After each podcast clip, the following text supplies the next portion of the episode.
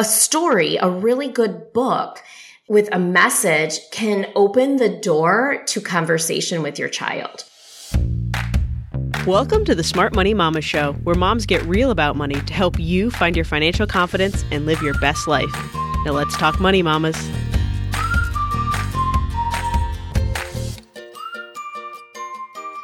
Hey, hey, hey, I'm your host, Chelsea Brennan, and mamas, today on the show, I'm joined by Maria Dismondy, founder of Cardinal Rule Press, a publishing company focused on diverse children's books that teach quality lessons.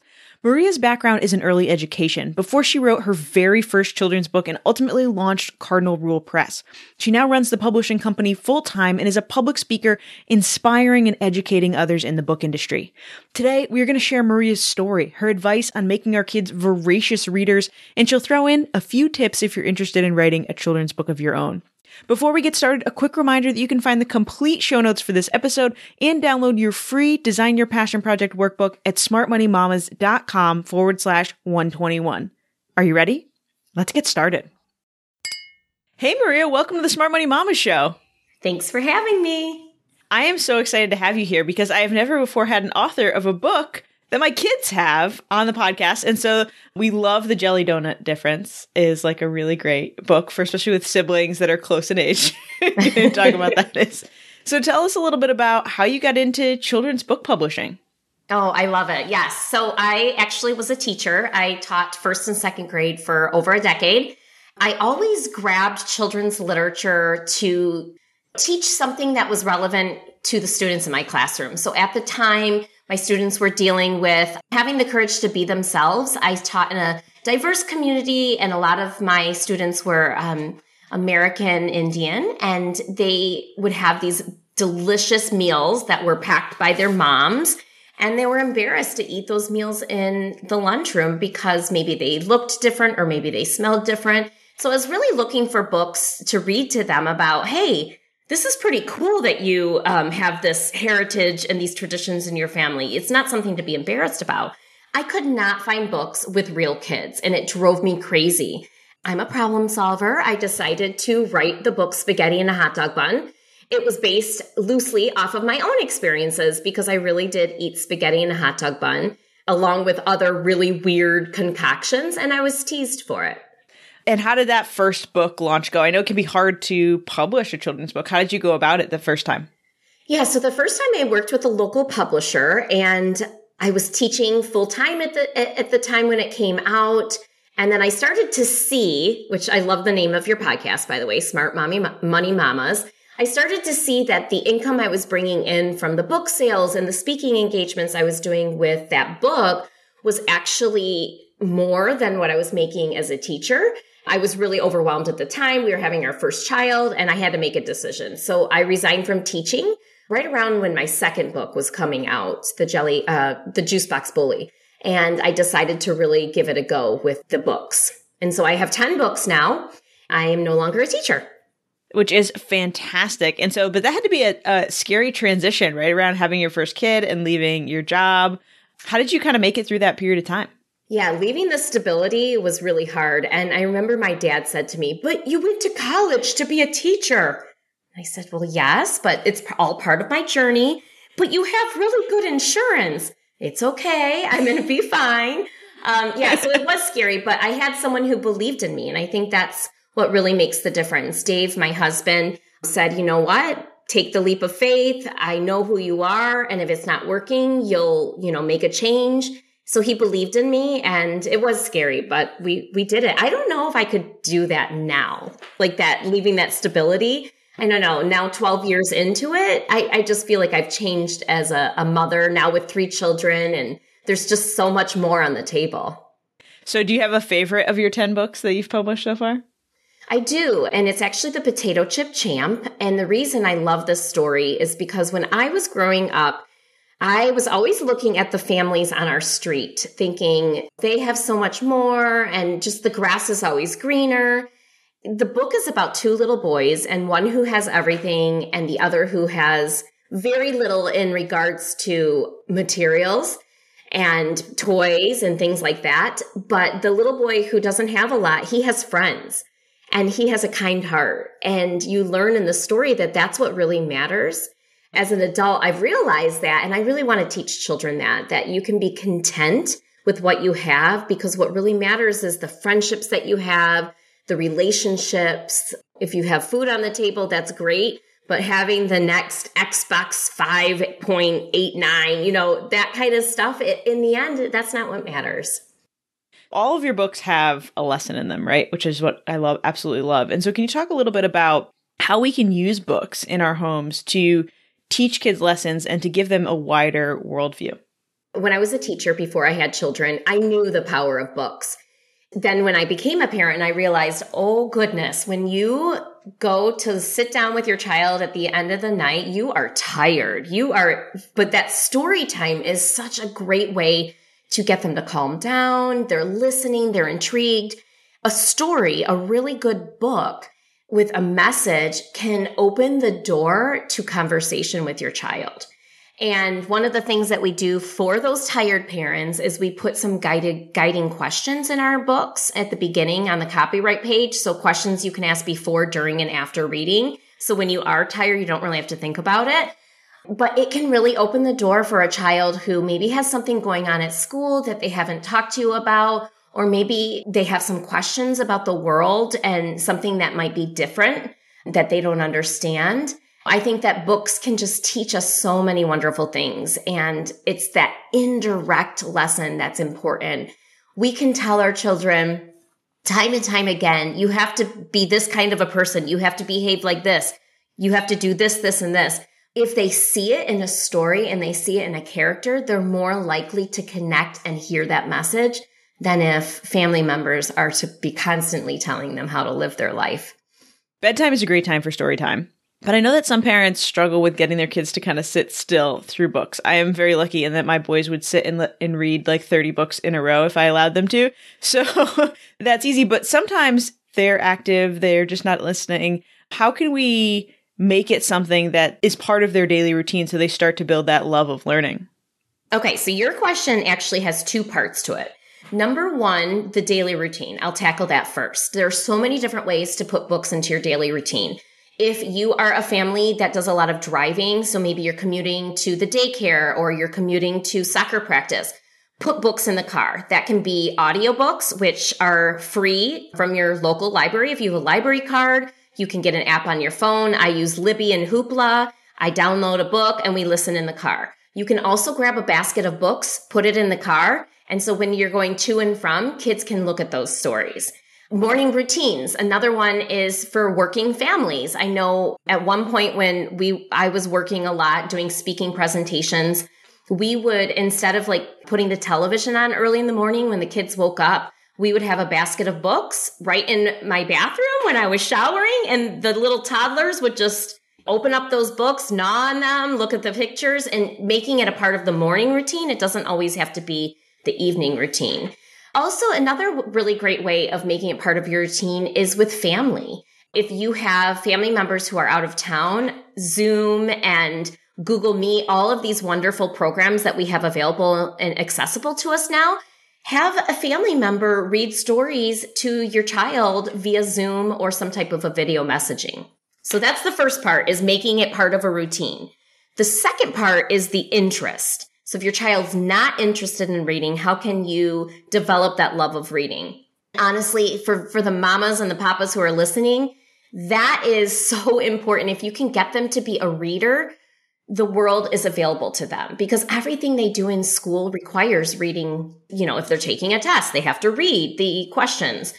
So, how do you develop that love of reading? Well, it's the interest. So, if your child is really interested in, for example, my son right now is really interested in dirt bikes and hockey, go to the library, make an effort to get books on dirt bike, dirt bikes and hockey. One, you want to go to what they're interested in. And two, if they're learning to read, make sure some of the books are easy enough, whatever their reading level is, so that they can feel successful and they can read the book themselves.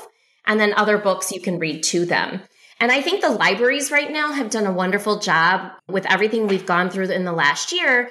You can just go online, put books on hold. They can be accessible, you know, on the shelf for you. And some libraries are still putting them outside in a bag for you to pick up if you don't want to go inside.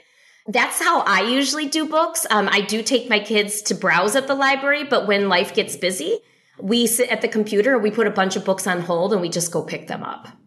You mentioned audiobooks, and something we've heard before is some parents, some people just in general think that audiobooks or graphic novels aren't the same as reading, right? And they would, re- they're like forcing the specific type of book on their kids. How are audiobooks and graphic novels still helping build literacy and, and reading skills?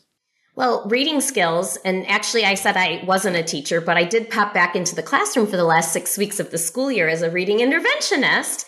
I'm definitely skilled in the area of teaching reading. So when we're teaching reading, it's vocabulary and children are going to get vocabulary through an audiobook. Absolutely. Actually, sometimes better than if they're reading it themselves. If they come upon a word that is unfamiliar to them, they may not understand how to pronounce the word, if they're reading it themselves, but in an audiobook, they can hear that. Then fluency too. So when they're listening to a book, they're going to hear how a fluent reader should sound as well as enunciation. So they're going to hear when you're um, reading someone who's asking a question, how does your voice change? Same with graphic novels. Graphic novels have vocabulary. They help children develop fluency. And I think with graphic novels, the conversation and the dialogue oftentimes. So I think it helps children become a really good reader because they have to know who's talking I mean, there's a definitely a skill in order to read a graphic novel. Who's talking? And then what voice am I going to have them have in my brain? They're asking a question. This is quotation marks. There's um, the ellipses. What, what does that make my voice de- sound like? Until then. So there's so many different things they can get out of many different types of books. I love that you brought up the enunciation with the audiobooks as well. I have a close friend who was unschooled in the negative way, not in the proper way unschool should be done. And she talks about how there's still words that she's like, I've read them a thousand times, but sometimes people say them and I'm like, oh, that's how you say that. Cause she's completely very much self taught. And so having that resource of like just listening to other people use these words and, and use them in a sentence and in the pronunciation, that's amazing. So let's go back to your business for a second. So you left teaching very before you la- launched your second book. How did you get your books out into the world? How are you marketing and building this business?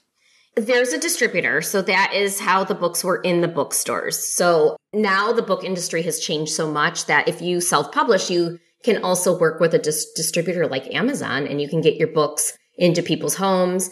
I had worked with a distributor.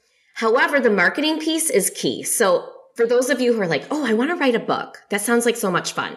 Well, it's not just writing a book, but it's also getting people to purchase the book. A lot of the marketing has been what I would call grassroots style. So I have thought of creative ways to get the messages out without spending a ton of money. For example, we'll do giveaways and I will give you a great example. When we talk about marketing, one aspect of it is advertising. So you might spend X amount of dollars on Facebook ads or Instagram ads. Well, I simply put a Facebook post on my personal Facebook page and asked friends and families to share it. And this was several years ago, and I was doing a contest. I said, Hey, here's my book, Spaghetti in a Hot Dog Bun. This summer, we're going to have a contest where if you go on vacation, take a picture, take my book with you, take a picture of yourself in front of a special monument. And whoever ha- submits a picture, and you have to post it on your own Facebook and tag us, Whoever submits a picture that is furthest, furthest in distance from my P.O. box is going to win four tickets to Disney. People are like, oh my goodness, Disney, tickets to Disney. Well, it was gift cards, just in case people didn't want to. I wasn't giving them tickets to fly there. I simply bought four tickets, the amount of money it would cost to, to enter Disney. And I bought a gift card. I had so many people enter the contest. We had pictures of my book in front of the Vatican in front of the Statue of Liberty. I mean, all over the place. And the winner was in front of the Opera House in Australia, in Sydney, Australia. And they were the winner of the contest. Now, what did this do? This organically shared an image of spaghetti and a hot dog bun to thousands and thousands of people on Facebook. That's where people had to, to post it. And I mean, Chelsea, most people have like 300, 400 friends on Facebook. So naturally, it was a big reach and it was a wonderful way of getting the image and the message of the book out there. So we really try, um, and I when I say we, now that I am running a publishing company and I'm publishing other people's books, we really try to think of organic ways that we can share the message. I'll give you another example. Right now, we are partnering with local libraries. It is about a $200 fee for the library, and our team, our interns, they take the images from our books and they create them into these stands, I guess you would say, kind of like when you drive by and you see a garage sale sign. There are these signs and it's a, it's called a walk and read. The local library, we ship them these stands, um, images of our books and they can set it up in maybe a local park or in the library, um, you know, parking lot area. And people can walk with their family and they can read our book. And we put QR codes so that the family members can scan the QR code and hear the author talk about their inspiration for the book, so the walk and read doesn't cost us any money. Our intern, it does take her time, but that's giving her experience because she's a graphic design student. And it's getting our messages into many different families through reading. That is such a creative idea. I love it's also getting families outside and moving and walking together. I love that idea. How did you come up with that? Someone actually trademarked, I believe it's called Story Walk. So I did not come up with the idea of the Story Walk. We call it Walk and Read. But I came up with the idea to partner with libraries and to offer that as a service. So I know, so cool. And I think someone came up with it during the pandemic so that families could get outside and still read. Touching on the pandemic, you did some really cool things last year. You published another book that was for parents. Can you tell us a little bit about that book and what you did through the pandemic to help families? I feel like this book was my fourth baby. I really do. it it took a long time to write. It's called Sunnyside Upbringing and I really didn't want to write it, but my sister-in-law told me I had to. And I guess I'm I guess I'm one to uh, fall into peer pressure. But the thing is is over the course of so many years of studying child development, being in the classroom, becoming a parent of three young children, being part of all these different groups of moms and dads who have helped support me on on this journey of parenting, you learn so many things. Did I learn the right way to do things? I don't know. Is there really a right way? But I learned a lot of great hacks and tips with a focus of really teaching my children values that were important to my husband and I. What I call it is values based parenting. We sat down and said, what's important to us? And, and you can ask any of our children and they know exactly what's expected of them. It's Dismondy's have fun, they're kind, and they work hard. So those are the three values that currently we are really focused on in our family. My husband and I love to work. And so we have to remind ourselves also to have fun. So that's part yeah. of that. Um, and so I wrote a book that parents can really take month by month throughout the year, and it focuses on different values. You can decide what's important to you, or you can work through this book month by month and say, okay, in January, it's goal setting. How can I teach my kids about goals? Because it actually is a really important thing to instill into our children. And within that, I put these book lists in there. So you can have books to support that theme each month. So if you're talking about goal setting, there's a list of books that you can get from the library, or you can go on YouTube and see if they're read on YouTube. There's activities that you can do that support that theme. There's things that you can, I, what I call like field trips. You can go out in the community and do things to show what goal setting looks like. I also have a lot of advice from different parents in the book. So it's not just myself giving advice, but there's also clips from different moms and dads about moments that they had in parenting and things that they learned. I just feel like it's kind of a manual for parents to help guide them through this, this difficult but beautiful journey. The book list by topic and by value are amazing, but also just the points in that book of like the discussions we should be having with our kids too, right? Because I think we mentioned earlier that books are such a good jumping off point for these conversations. And sometimes our kids are processing thinking something that we would not associate with what we're reading, right? Because they're putting together all these puzzle pieces. And so just opening up the door to have these conversations with their kids. I really enjoyed it. But what was the experience publishing a book that was meant for adults and not for kids. Was it any different? Yes, it took a very long time. so writing the book, um, I woke up at 5 a.m. every day for 60 days, and I wrote the book for about two to three hours every morning. That was kind of how I wrote the book, and I liked that part of it. Like getting up, I liked that routine, but the editing process took forever because once I had the book edited myself with my editor, well, then the graphic designer had to lay the book out and there was more editing. So that process, and you'll see the book is, has a lot of visuals and images. And so it's not, you know, I wanted it to be visually enticing and I didn't want you to look at it and be like, oh my goodness, I'm so tired. I have to read this book. I wanted you to be like, well, I can just look at this today and then I can look at that part tomorrow. It's kind of sectioned off.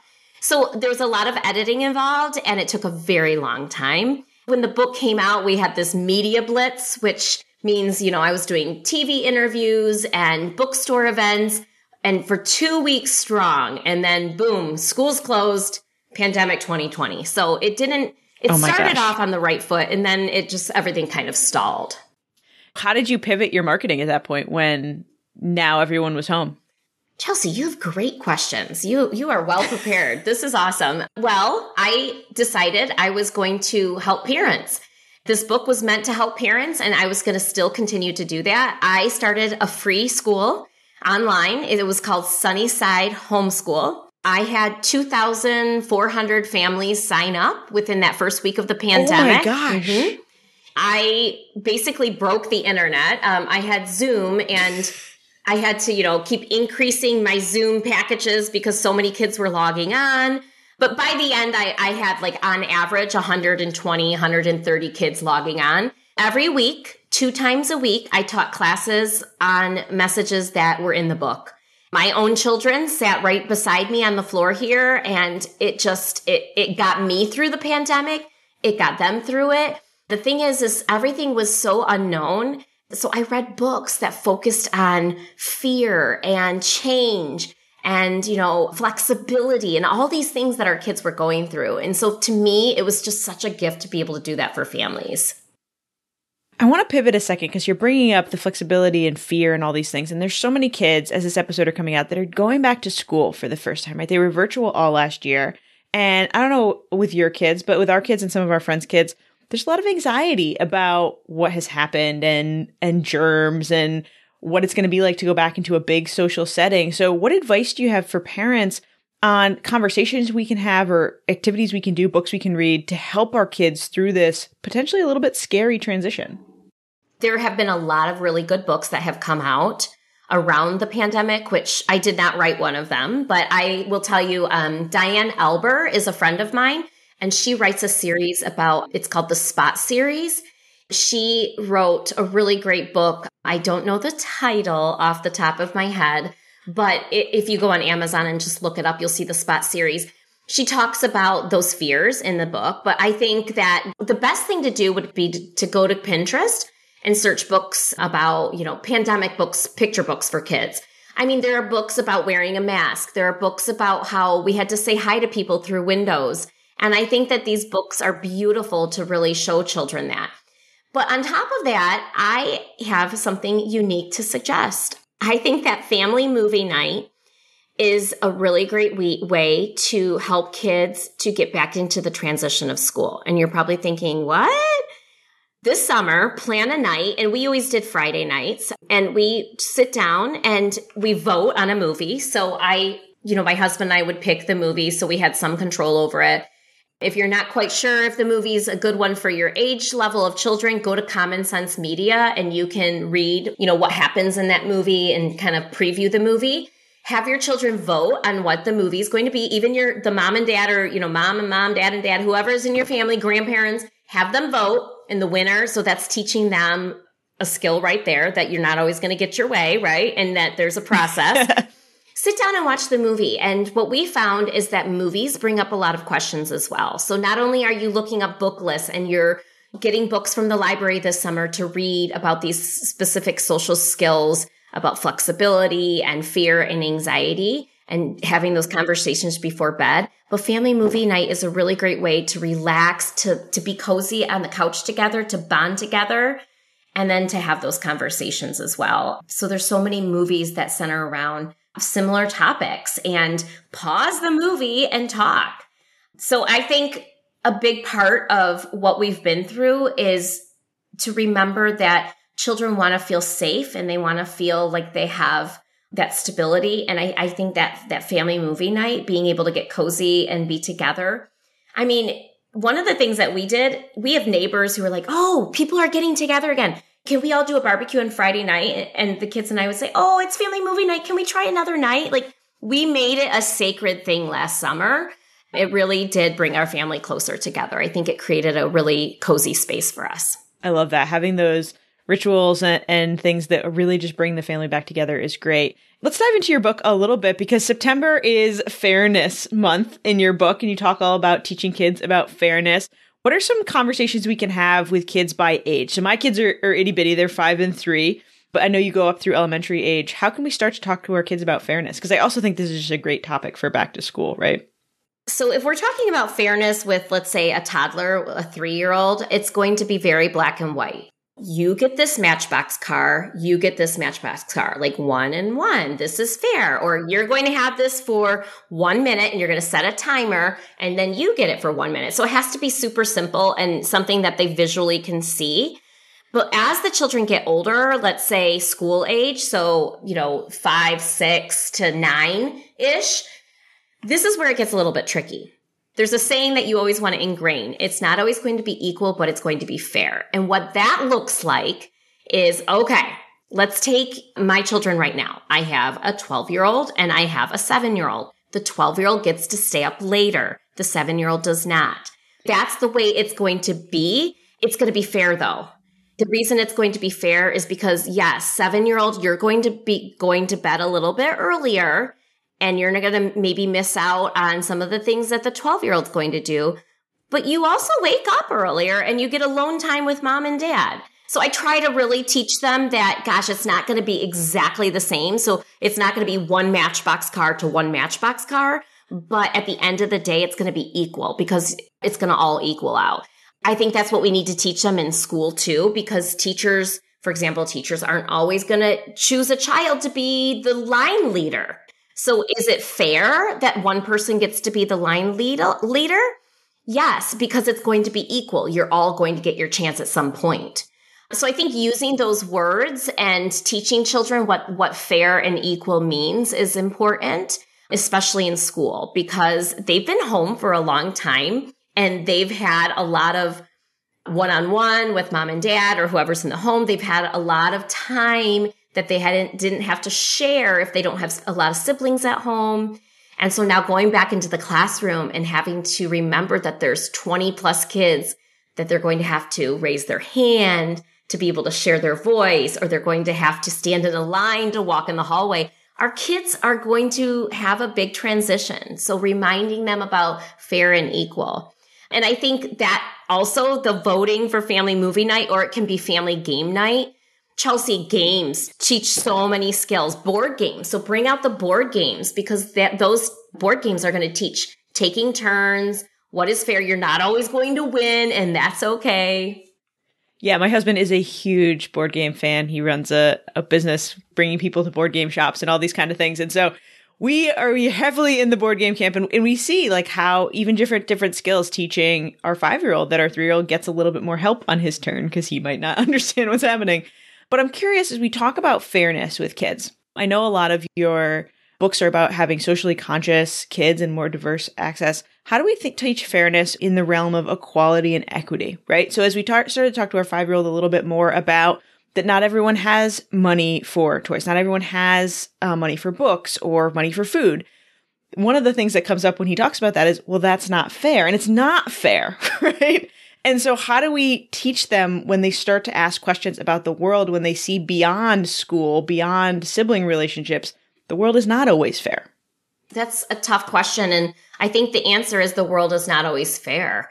And I think that's the answer. And um, talking about what can we be grateful for and if there is someone out there in the world, I think really a big part of it, Chelsea, is getting our kids outside of their bubbles, like you said.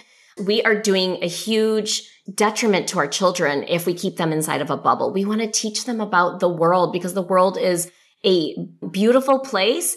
I think Glennon Doyle Melton says it. Um, she says brutiful because it's a beautiful place, but it can also be brutal, right? Um, yes. Um, but it, it's like it goes with each other. And I think it's important for them to see that, yes, some people do not have the same rights as us. Some people in different countries do not have the same access to education. That's something I'm teaching my 12 year old right now. We're reading I Am Malala and we're, t- we're talking about that together. Like, yeah, women, you know, women and girls were not, they did not want them to go to school to get an education. How unfair is that? And then to teach them to be grateful for what we have. I'm kind of not sure what the question was now because I've kind of gone off on a tangent. But my point is, I think that in order to raise socially conscious children at a young age, we need to expose them to what is happening in the world in an age appropriate way. And I use books to do that. I use books to do that. Now, you have a whole list of diversity books in the chapter for September, but do you have a couple favorite books, diversity based books, or ways to just books to bring diversity into our kids' library? I do. And actually, one of them is on my shelf. I'm turning around right now. So this is hard because I don't remember the title. So I'm going to pause real quick. All right. So when we're talking about some of my favorite diverse books, when I talk about diversity with my children, I want to be clear. I'm not just talking about race and skin color. When you think about diversity, especially in the year that we've had, I mean, there are so many different things to consider. We're talking about differences in abilities. One of the books I love, it's called Just Ask. Be different, be brave, be you. And it's by Sonia Sotomayor, illustrated by Rafael Lopez. And what I love about this book is it talks about different disabilities that children have, as simple as allergies. My son uses an inhaler and it talks about why do children use an inhaler? Why are some children allergic to different foods like peanut butter and some children are not? That's diversity. And that's what our kids are seeing in schools.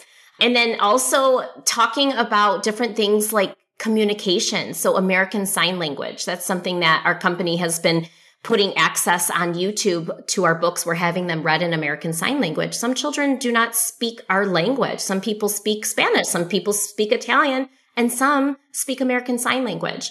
That's another, you know, aspect of the, the, the book, Just Ask. Right now, um, we're recording this in June. And so I've gotten a lot of books from the library in regards to LGBTQ. And so we're, we're talking about that with our children right now. There is a new book out. It's called, um, it's by Rob Sa- Sanders and it's called Two Grooms on the Cake. And so that's one that we just read last night. And I thought that was really great because our neighbor, he is in, gay and we love and respect him. And there have been a lot of questions from my kids about his relationships and his two best friends who are married. And so these are the things when we talk about diversity is it's it, it's not limited just to skin color. There's another one called Maddie's Fridge, and I don't remember the author off the top of my head, but that one talks about inequality as far as like socioeconomics. So the little girl in the story doesn't have food in her fridge. That's another thing that I don't know if kids always realize that. One of the things I like to do is I like to also show shorts. They're called shorts on YouTube. You just search shorts for kids and you talk about whatever the theme is. And um, there is one about food, and it's a little boy. And I'll give you the link if you want to put it in the show notes. But there's a little boy, and um, all the kids are opening up their lunch boxes, and he opens his, and there's nothing in it. He gets up to go get a drink of water because he, you can tell he's hungry. And when he comes back, he goes to put his lunchbox away and he realizes something's in it and he opens it and he sees grapes. And then he looks up and sees a little boy smiling, eating grapes. He sees cheese. He looks up and he sees a little girl eating cheese. And so when he had gone to get the water, people had filled his box. So there's, I also like to read books, but show these shorts to my kids because that's another visual for them diversity is not just about race. I think that that is a huge focus and a huge issue, but there's so many things, especially when we talk about people who are differently abled, even just different sizes, different, you know, different looks. It's important to talk about that. We were actually having a conversation recently with my five year old where he was asking, how do you know what language people speak? And we were like, well, you have to talk to them to, to, to know. Like he wanted to know if you could just like look and see what language people speak. And he's very curious when he hears people speaking different languages, which language that they're speaking. And so we talked about like learning a little bit of different languages so you can start to identify what someone might be speaking. And so that people communicate differently, all those conversations are, are really around diversity and recognizing that everybody is different. I'll definitely look up those books. Yeah. And Chelsea, you said something really important curiosity. Curiosity is important, and we do not want to crush that in our children. once my son and I, I wrote, wrote about this in the book, but once my son and I went into an elevator and there was a man who was in a wheelchair and he was missing limbs. My son asked a question about, you know, why doesn't he have arms and legs? And I did not know how to respond. I was frozen in the moment and it was definitely not my best parenting moment. And then when he left the elevator, it all, all of a sudden came to me. It's okay to be curious. It's okay to ask questions. And, you know, I just wish I could have gone back to that moment and done it differently. But my sister was with me and my sister said, you know, he's actually a motivational speaker and he has this video about his experience. So my son and I watched the video and we explored that together and talked about it. And we don't have to feel bad because this man took his disability and he's making a difference in the world. He can drive a car. I mean, it was it was a great learning experience, but curiosity is okay for children. I think sometimes as a parent you want to be like, "Shh, don't say that, don't say that." It's okay and we expect them to be curious. And I think as parents too, it's exposing ourselves. I love that you brought up that video. It's making sure who we're following, I think, for parenting advice is diverse. We follow, my husband and I follow some different people who are doing disability advocacy and racial advocacy and listening. And so something that was, that came up recently for us was a very similar story was someone did a video, a man in a wheelchair did a video of showing a family that the kid asked why the person couldn't walk. And the mom said, shh, you're being rude he kind of responded to that video and he said, I'd much rather you say nothing's wrong with him. He just moves differently than you and like start a conversation from that way. And so like listening to the language from people who are different from us because we're not always going to know the right way to respond. And so I think just like listening to people that are different from ourselves is is valuable as well. And so showing our kids these videos and letting them see as well that we have to listen to others and see what they most want as well. That's awesome. That I, I love the response to that. That's really great. One last thing, which is if moms want to publish a book, right? We have moms in our audience that want to publish a children's book or want to publish a, an adult book. Where do they start? They start by writing. And I think a lot of people say, Oh, I've always had this idea. I've always had this idea. And I say, just do it. Get it out there. Do it. And then now in 2021, there are so many resources out there. Amazon does a great job of distributing books to individuals. So you can sign up with Amazon and you can self publish on Amazon and make your book available in that way. Amazon prints the book, Amazon ships the book. It all happens at Amazon. And then there's other ways of doing it as well. You can look for, you know, printers on your own. You can look for publishers. There is a book that I will give you a link to as well. It's called Children's and Children's and Writers Children's Writers and Illustrators Market and it comes out every year, okay? Children's and Writers Illustrators Market. That book is golden. It is the the book you need because it has all the steps of exactly what you need to do. And then it also gives you the resources. So it says, here are all the publishers in the United States. This is what they're looking for. There's actually publishers looking for student writers. It has how you submit to them. And, and so it's kind of like the, the Bible of the publishing world. We'll definitely link to that and check that out.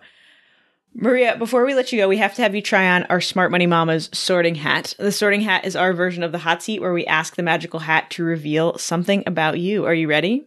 I'm ready. Oh my goodness.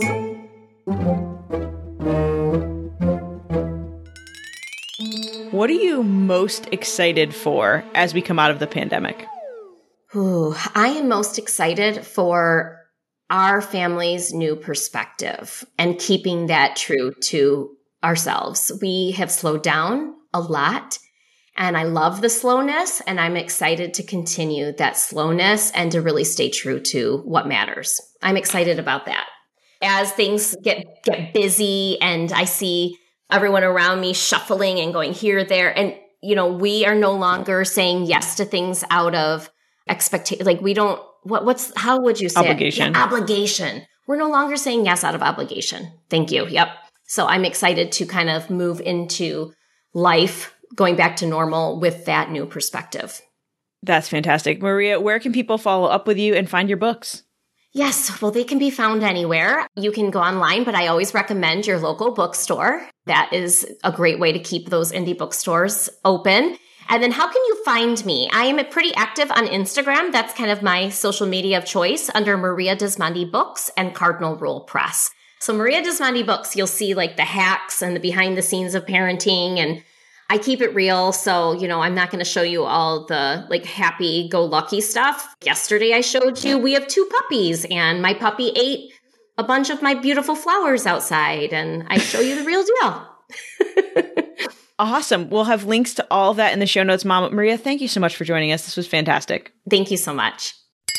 Mamas, I loved getting to talk to Maria today and hear her experience building Cardinal Rule Press. Her story of launching her book and their big giveaway to spread the word about that book on social media. Oh, fantastic. Now, we didn't talk much about money today, but as someone who loves books and reading, I think giving our kids a love of reading can help them become more successful, more open-minded, and more creative, which can only help them succeed. Don't you agree?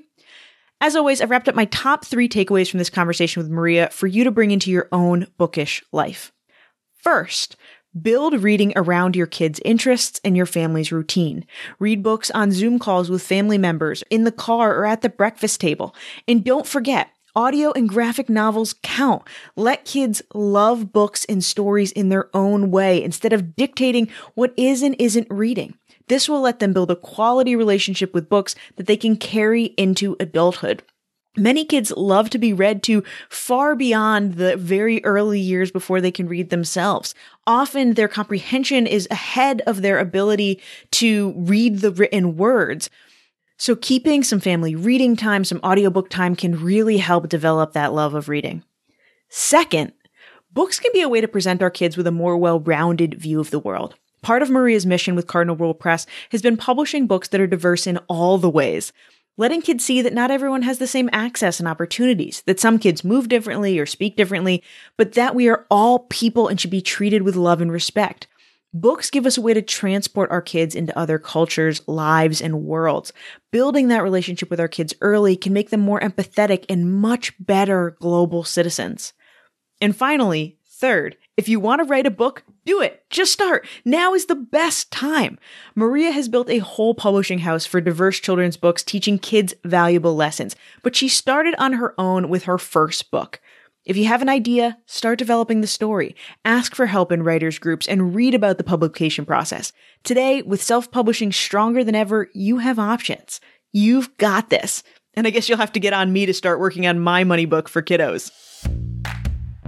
Mamas, I want to thank Maria again for coming on the show. For links to Cardinal Rule Press, Maria's publishing site, or any of her books, head to the show notes at smartmoneymamas.com forward slash 121. We'll also have links to our favorite money books for all ages. Keep talking money, mamas. I'll see you next time.